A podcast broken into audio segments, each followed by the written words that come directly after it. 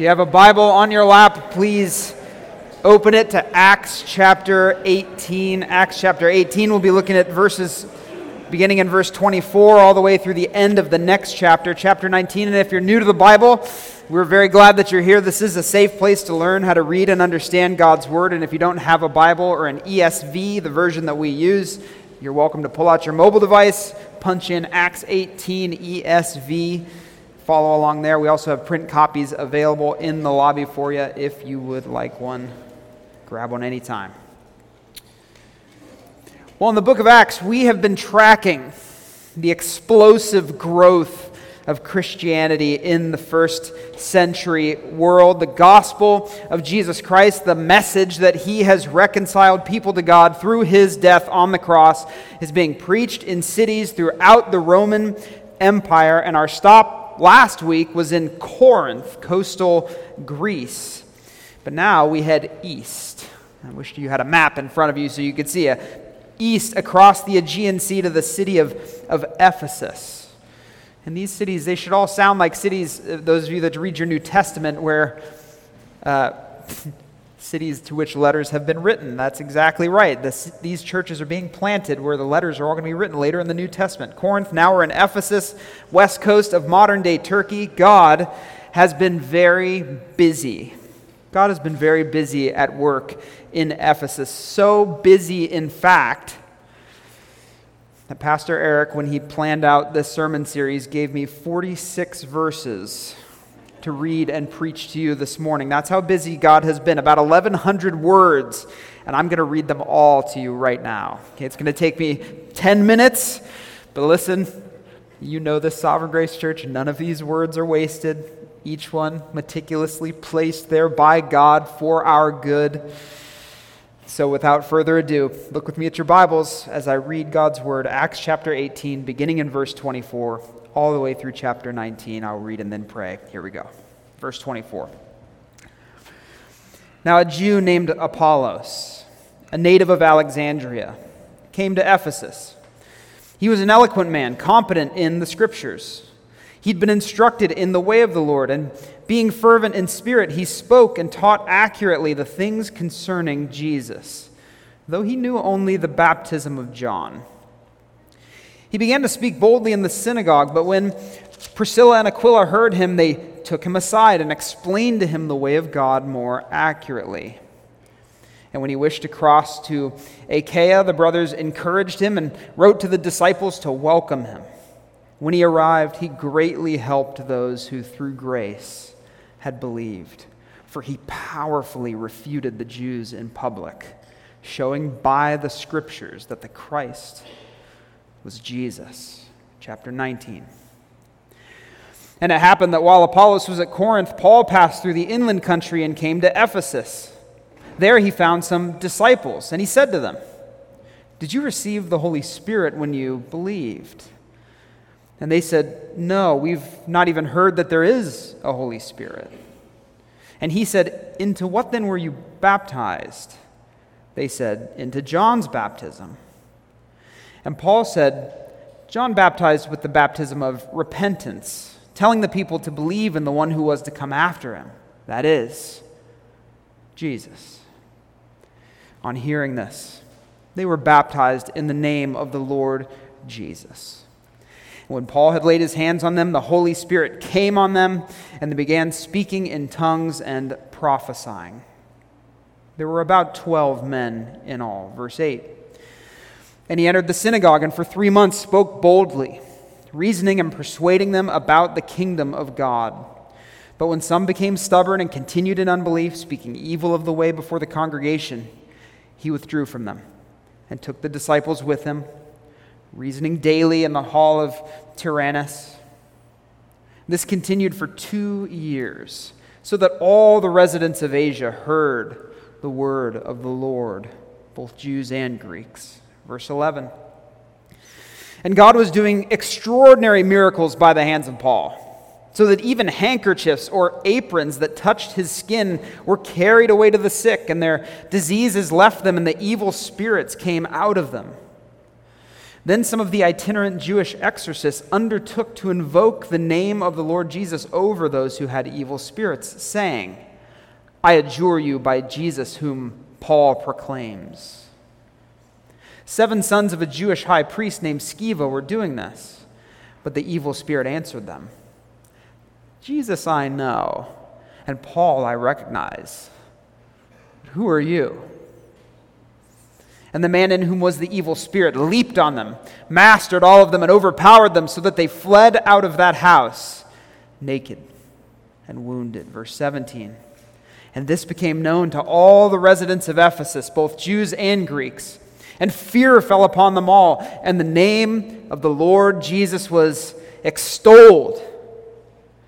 Also, many of those who are now believers came, confessing and divulging their practices. And a number of those who had practiced magic arts brought their books together and burned them in the sight of all. And they counted the value of them and found it came to 50,000 pieces of silver.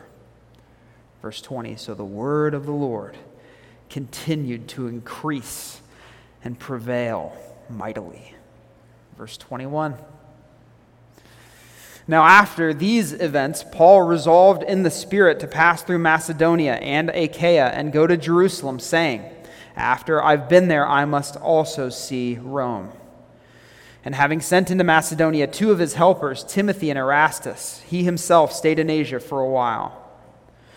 About that time, there arose no little disturbance concerning the way. For a man named Demetrius, a silversmith, who made silver shrines of Artemis, brought no little business to the craftsmen. These he gathered together, and the workmen in similar trades, and said, Men, you know that from this business we have our wealth. And you see and hear that not only in Ephesus, but in almost all of Asia, this Paul has persuaded and turned away a great many people, saying that gods made with hands are not gods. And there's danger not only that this trade of ours may come into disrepute, but also that the temple of the great goddess Artemis may be counted as nothing and that she may even be deposed from her magnificence, she whom all Asia and the world worship. Verse 28 When they heard this, they were enraged and were crying out, Great is Artemis of the Ephesians! So the city was filled with the confusion. And they rushed together into the theater, dragging with them Gaius and Aristarchus, Macedonians who were Paul's companions in travel. But when Paul wished to go in among the crowd, the disciples would not let him and even some of the Asiarchs who were friends of his sent to him and were urging him not to venture into the theater. Now, some cried out one thing, some another, for the assembly was in confusion, and most of them did not know why they had come together. Some of the crowd prompted Alexander, whom the Jews had put forward. And Alexander, motioning with his hand, wanted to make a defense to the crowd, but when they recognized that he was a Jew for about two hours, they all cried out with one voice. Great is Artemis of the Ephesians. Verse 35, home stretch. And when the town clerk had quieted the crowd, he said, Men of Ephesus, who is there who does not know that the city of the Ephesians is temple keeper of the great Artemis and of the sacred stone that fell from the sky? Seeing then that these things cannot be denied, you ought to be quiet and do nothing rash. For you've brought these men here who are neither sacrilegious nor blasphemers of our goddess. If therefore Demetrius and the craftsmen with him have a complaint against anyone, the courts are open and there are proconsuls. Let them bring charges against one another. But if you seek anything further, it shall be settled in the regular assembly. For we really are in danger of being charged with rioting today, since there is no cause that we can give to justify this commotion.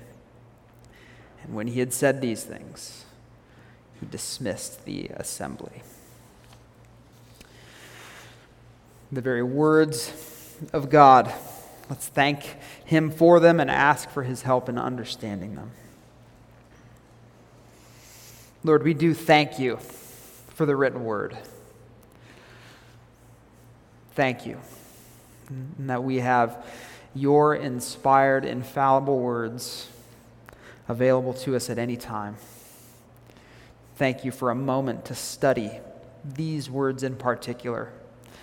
We just ask, as the psalmist did, that the words of our mouths, and the meditations of our hearts would be acceptable in your sight for the glory of Jesus, for the upbuilding of our church and our faith. We ask this in his name. Amen. Life, life is a journey. Life is a journey. We've heard this countless times from motivational speakers and inspirational social media posts. I quickly found one self described leadership coach who wrote, I've heard this, read this like a thousand times learn to trust the journey. Learn to trust the journey, even when you don't understand it. Now, as trite and, and over sentimentalized as some of these quotes are, the thing I find most annoying about them is that they are basically true.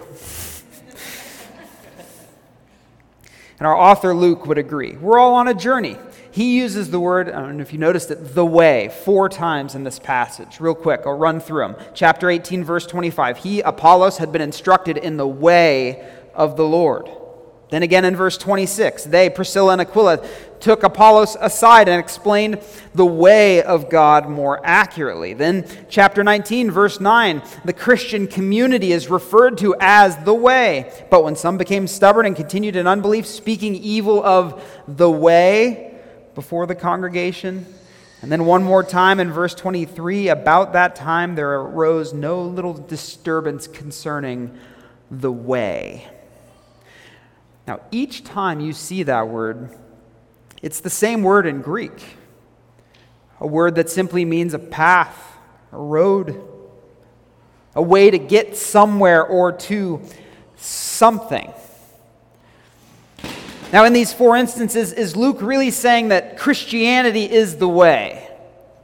Is that Christians have been charged with saying that, very exclusive. Christianity is the way. There's, there's a menu of religions out there, but, but this is the right one. This is the right one, the better one. I don't, I don't think I don't think that what Luke is saying is that Christianity is the way. Christianity isn't the way because it's a better religious system. It's not like uh, those of you Mandalorian fans out there, this is the way, as if it's just one option among many. Christianity is the way not because it's a system of belief, but because it recognizes that Jesus is the way. Jesus is the way. That's the best way I could summarize this long, long, long passage in short order. Four words Jesus is the way. He's the path that we should all be walking on. Where is He leading us? Where will He lead us? Four places from this passage. I want to show you four things that will serve as our outline. I'll give them to you as we go. What exactly is Jesus the way to? Point number one Jesus is the way to God. Jesus is the way to God. Chapter 19 Apostle Paul makes his way to Ephesus, and Ephesus was a political and religious center of the first century world. And while there, Luke, our author, makes what appears to be a very unremarkable comment at the end of verse 1. There, he found some disciples.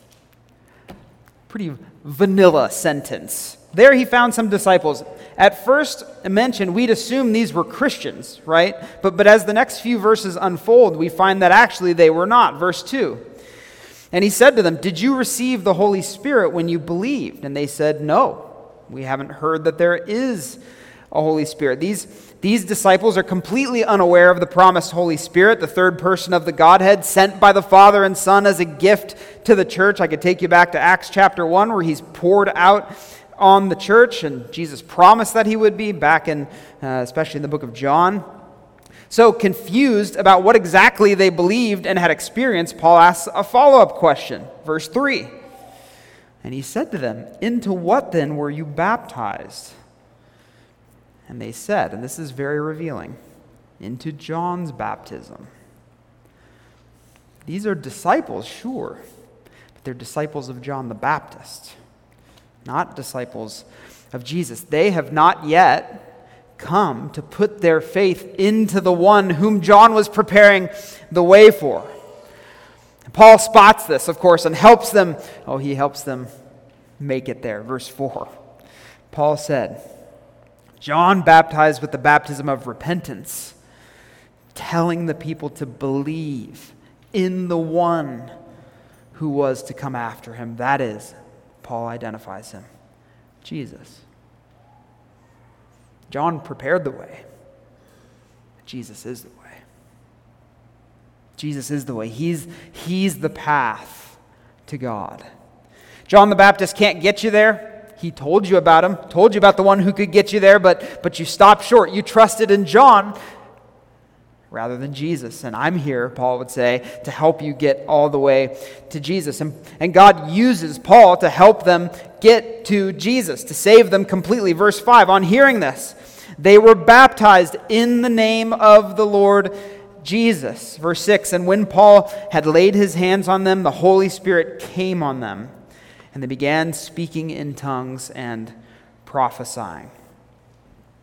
The Spirit, who, who is fully God, is now with them. Undeniable proof that they've been reconciled to the Father through their newfound faith in the Son. Now, don't stumble over the tongues and the prophesying. I'm sure you have questions about that. That doesn't happen every time the Spirit comes upon a person or a group of people, but here the Spirit shows Himself. That's what's happened. The Spirit shows Himself in these believers by giving them the gift of tongues, which was God directed personal prayers in an unrecognizable heavenly language. That's what tongues is. And He gives them the gift of prophecy, which really just means boldly declaring truths revealed by God could be foretelling or predictive, but not necessarily.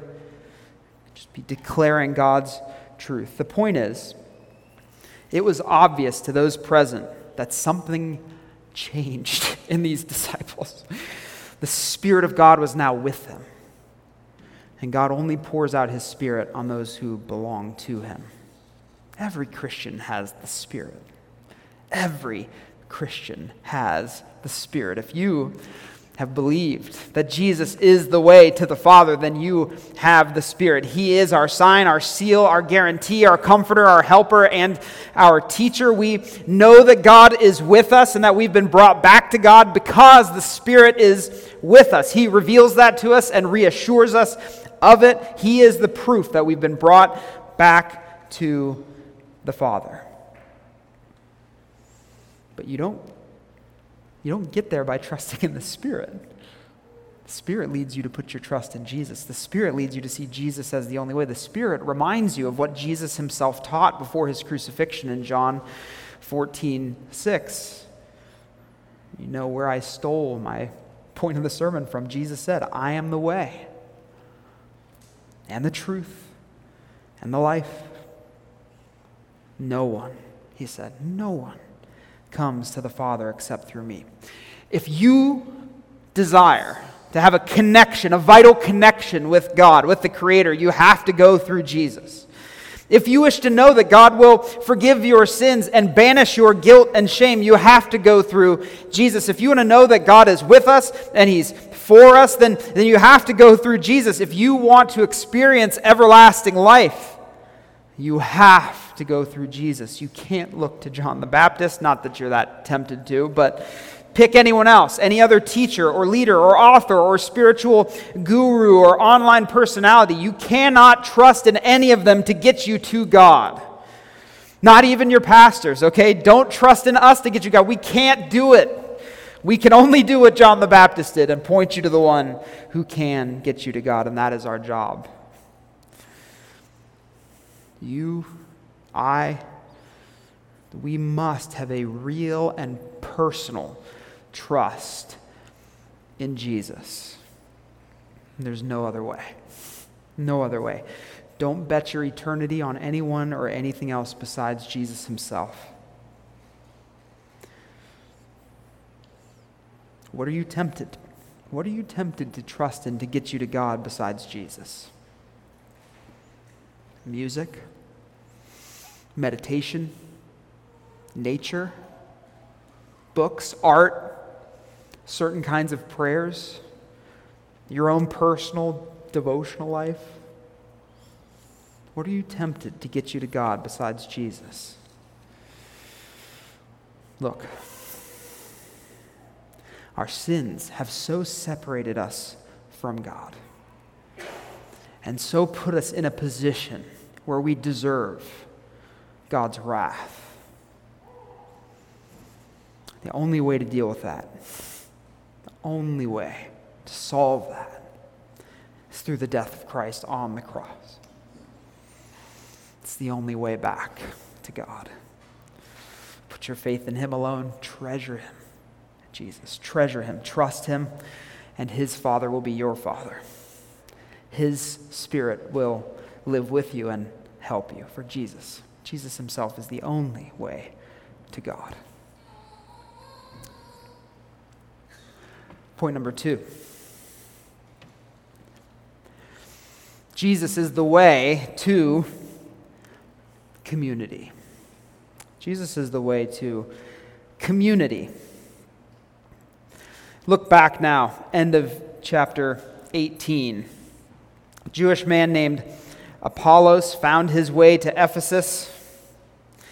Similar to the disciples that Paul ends up meeting at the beginning of chapter 19, Apollos' faith is incomplete in kind of a similar way to these other disciples. L- listen to Luke describe him. This is verse 25, chapter 18. Verse 25 He, Apollos, had been instructed in the way of the Lord, the path of the Lord, the road of the Lord, and being fervent in spirit, he spoke and taught accurately the things concerning Jesus. Though, here it is, he only knew the baptism of John It's a little perplexing. He seems to know that Jesus is the Hebrew Messiah. He's arguing that the Jewish scriptures identify Jesus as the Savior. He's very passionate about it, or he's fervent in spirit, is the phrase that Luke uses. But something's missing. Something's missing. He seems to have missed the Great Commission been around, Matthew 28, the end, that we're to make disciples, baptizing them in the name of the Father, the Son, and the Holy Spirit. He's only received the baptism of John the Baptist, which means there's something important missing in his faith.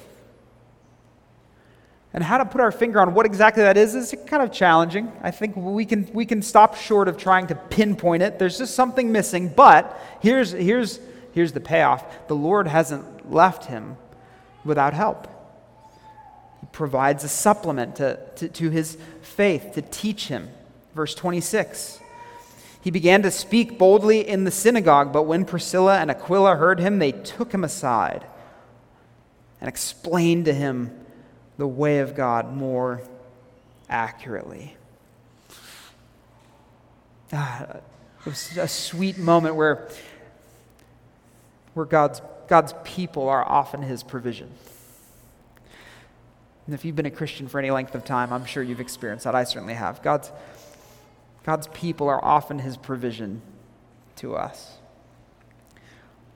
Now, Priscilla and Aquila aren't the only ones the Lord sends to encourage him. Next, next verse, verse 27. And, and when he wished to cross to Achaia, so he's in Ephesus, he's crossing paths with Paul, he's going back to Corinth. That's where Achaia is.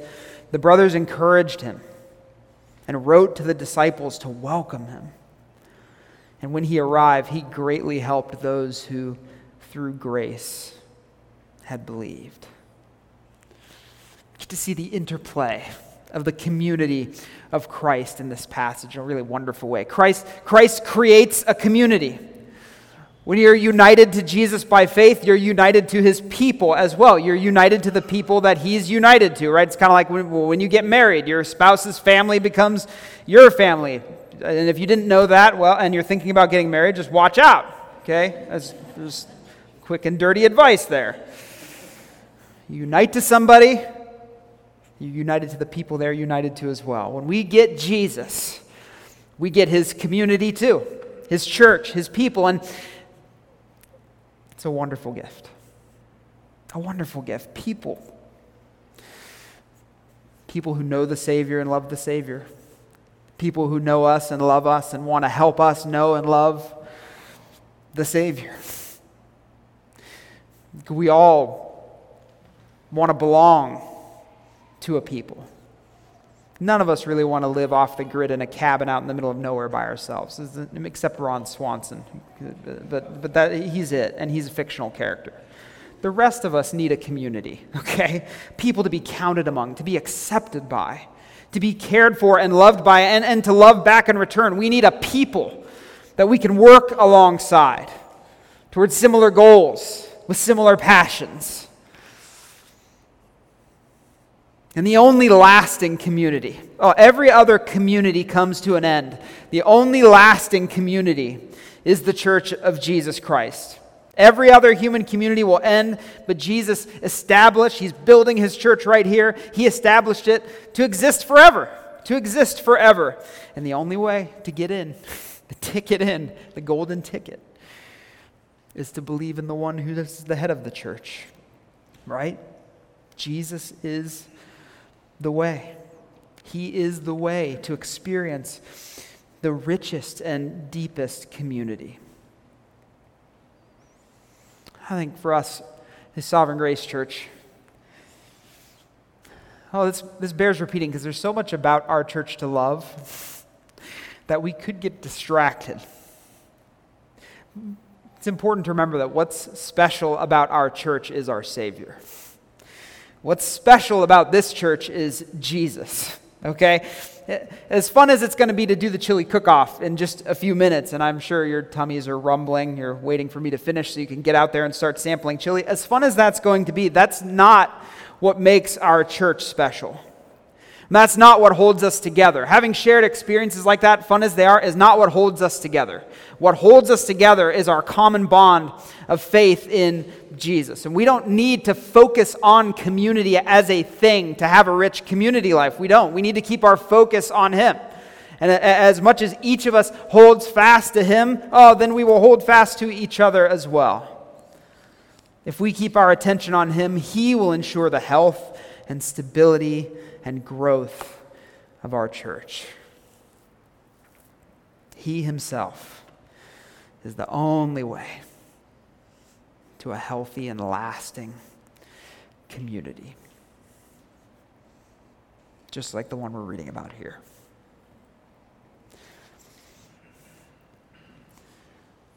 Point number three Jesus is the way to power. Jesus is the way to power.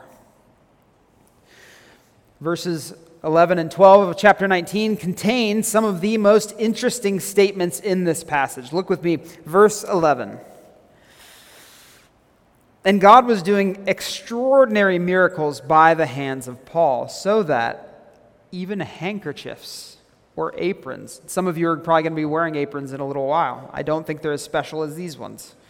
Even handkerchiefs or aprons that had touched his skin were carried away to the sick and their diseases left them, and the evil spirits came out of them. Now, all right, this verse, verses, these verses have been abused in all kinds of ways, including by some prosperity gospel preachers. A quick Google search turned up a story by a gentleman who received a letter in the mail. Here's what he found inside his letter in the mail quote, it contained printed materials filled with images and quotes discussing the power of the quote, holy, blessed, powerful, prosperous, biblical handkerchief that can work miracles.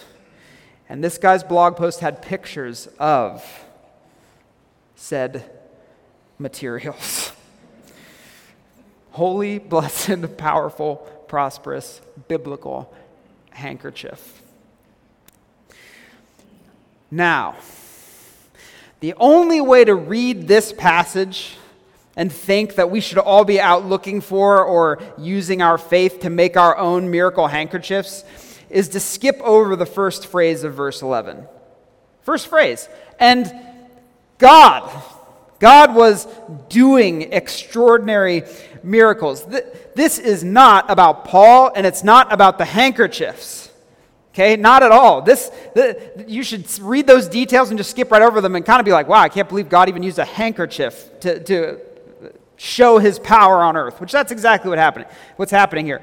God is showing his power on earth. The medium is not that important. For reasons known only to God, he decided to do miracles through Paul's garments. I don't know why he chose to do that. His unsearchable wisdom, it's up to him, but the point, the point is to get our attention on God. For God, God has power that we can only dream of. He has power beyond what we dream of. And of course, as humans come in contact with that power, they, we want it for ourselves, don't we? To further our own ends and goals rather than God's. But, but God, God won't be mocked. Look, look, look what happens to those who try to make use of God's power for themselves, for their own purposes. Verse 13. Then some of the itinerant Jewish exorcists undertook to invoke the name of the Lord Jesus over those who had evil spirits, saying, and it's such a funny phrase, I adjure you by the Jesus whom Paul proclaims. It shows you that they don't know Jesus. They don't know him. They know that he's some guy that Paul talks about. They don't know him. They don't believe in him. And they don't want to. They simply want his power to prop up their ministry. So God uses an evil spirit to put them in their place. Verse 16.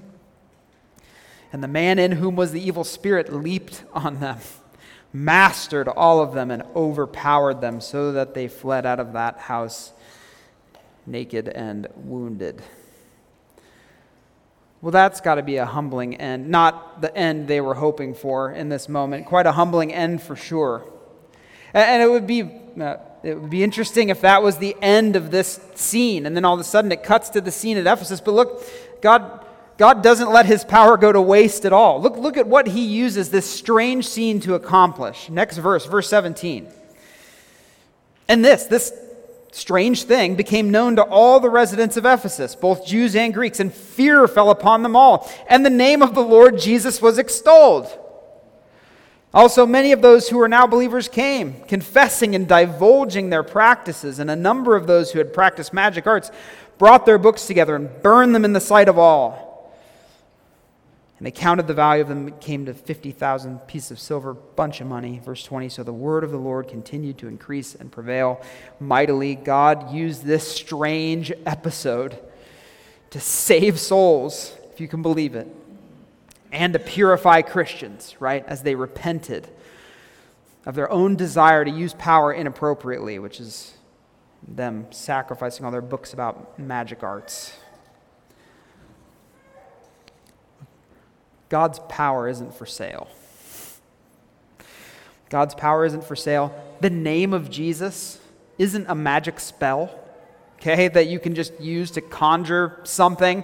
It's not a magic spell. You have to actually believe in Him. You have to actually want to serve Him. You have to actually faithfully share His gospel. And when you do, oh, you'll see exercises of His power in you and through you. And you should ask God to show his power again on earth. We have a great song from the Gettys called Holy Spirit, and that is one of the, one of the prayers in that song. Show your power once again on earth. We should ask God to do that. We should expect him to. God uses his power for his purposes, though, not ours.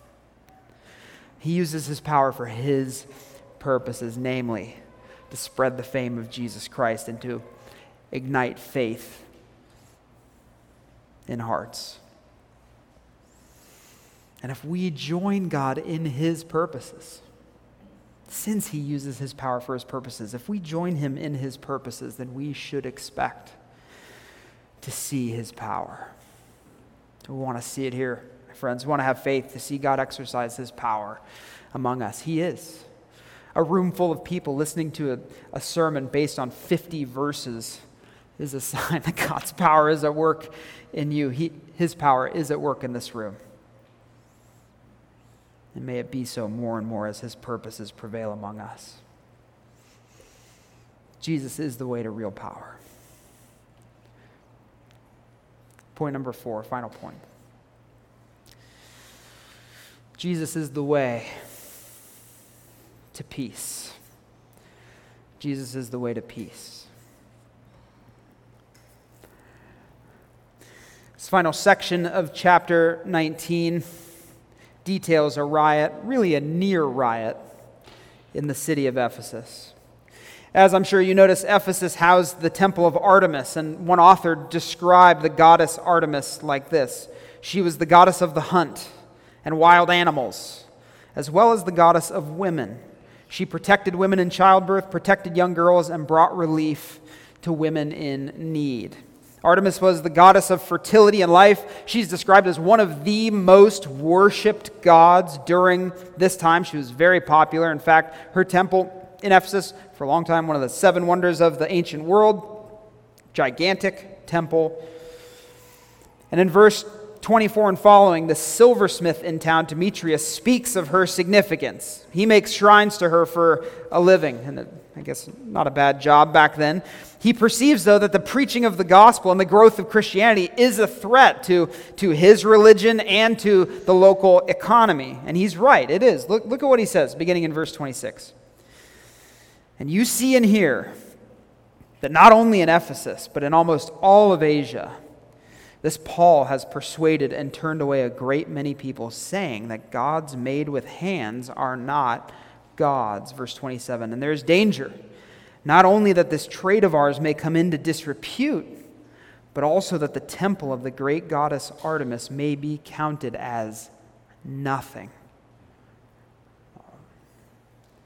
And that she may even be deposed from her magnificence. She whom all Asia and the world worship.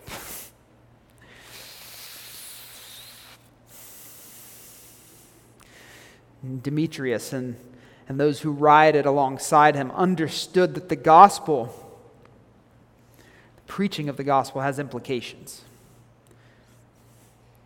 The gospel proclaims that there's only one God, not many. The gospel proclaims that the things that, that you naturally love and trust have put you on a path to death and judgment. The gospel proclaims that, that you and I and everybody else should abandon every pursuit in our lives and give ourselves to the Lord Jesus Christ, body and soul. That's why they rioted. They rioted because they understood the claims of the gospel. They understood the claims of the gospel. You can't be neutral to the gospel. They, they saw Jesus and his truth as a threat to their very way of life. If his gospel is true, if the Christian gospel is true, then we can't worship however we want. We can't spend our money however we want. We can't work however we want or spend our leisure time however we want if the gospel is true. And I believe it, then my life belongs to Jesus. And everything I do becomes subject to him.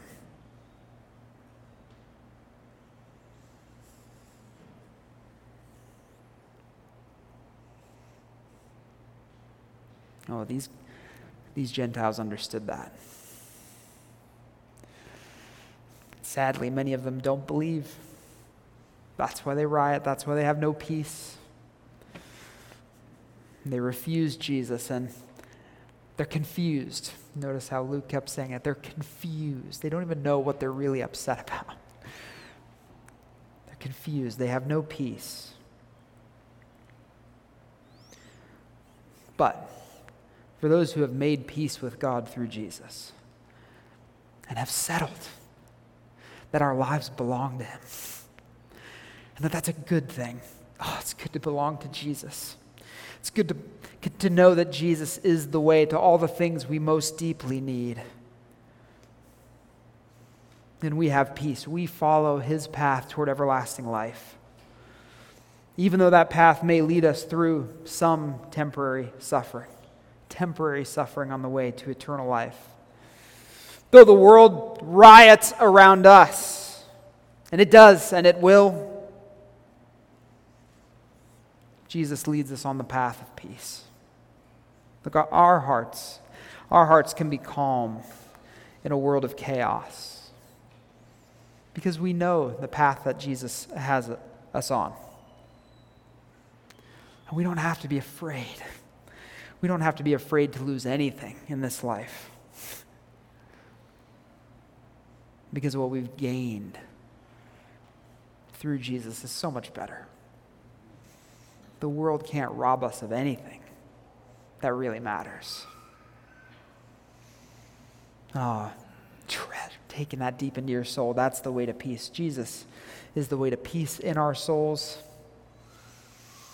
And one day, he'll bring peace on earth. One day, there will be no more riots. Jesus is the way to peace.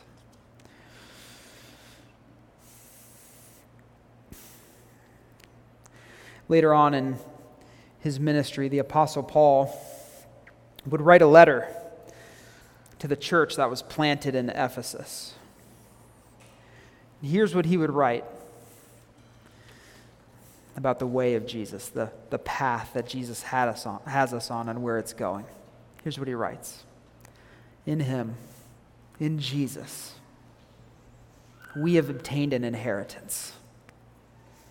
In him we've obtained an inheritance, having been predestined according to the purpose of him who works all things according to the counsel of his will, so that we who are the first to hope in Christ might be to the praise of his glory. In him, Paul writes, you also, when you heard the word of truth, the gospel of your salvation, and believed in him, you were sealed with the promised Holy Spirit, who is the guarantee of our inheritance until we acquire possession of it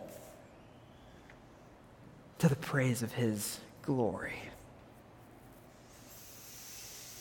If you're a Christian, that's the path that you're on. You're on a path to an inheritance. Cannot be taken away, can't be diminished. You're on a path filled with praise to the glory of the grace of Jesus Christ, who's given you many undeserved blessings and spared you from many punishments that you deserved. That's the path that you're on. Path to the glory of the grace of Jesus. It is the right path, it's the best, best path, and it is a path that we thank God that we're on. Because we would not have been on this path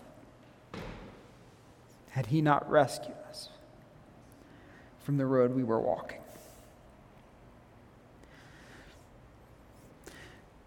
to those here this morning who aren't Christians, who aren't following the way, let me just ask you what way are you on? What path are you walking down?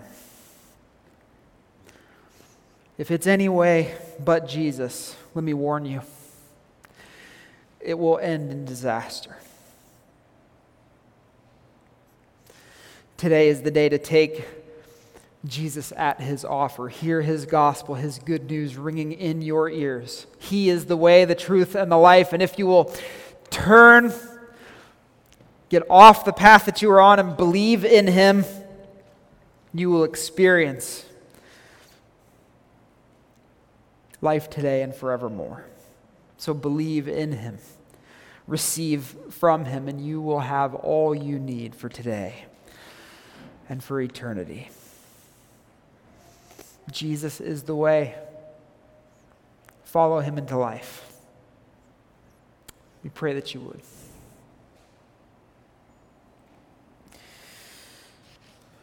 Lord, thank you that you have rescued many of us from the path that we were walking down, a path to destruction, judgment, and death.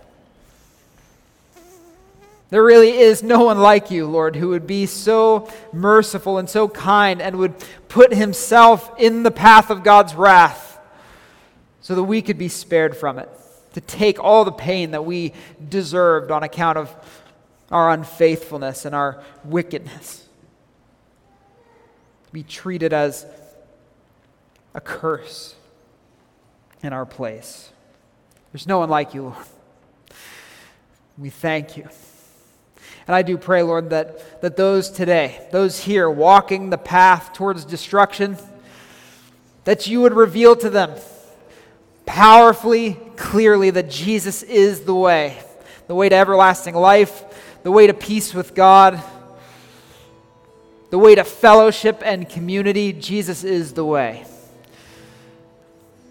Would you awaken that faith in those among us who have not yet tasted the, the grace of Jesus? Lord, as we respond to your word with singing, would you fill our hearts with gratefulness that we would be happy to sing to the glory of your grace, for we are. So bless us again as we sing, we ask in Jesus' name. Amen.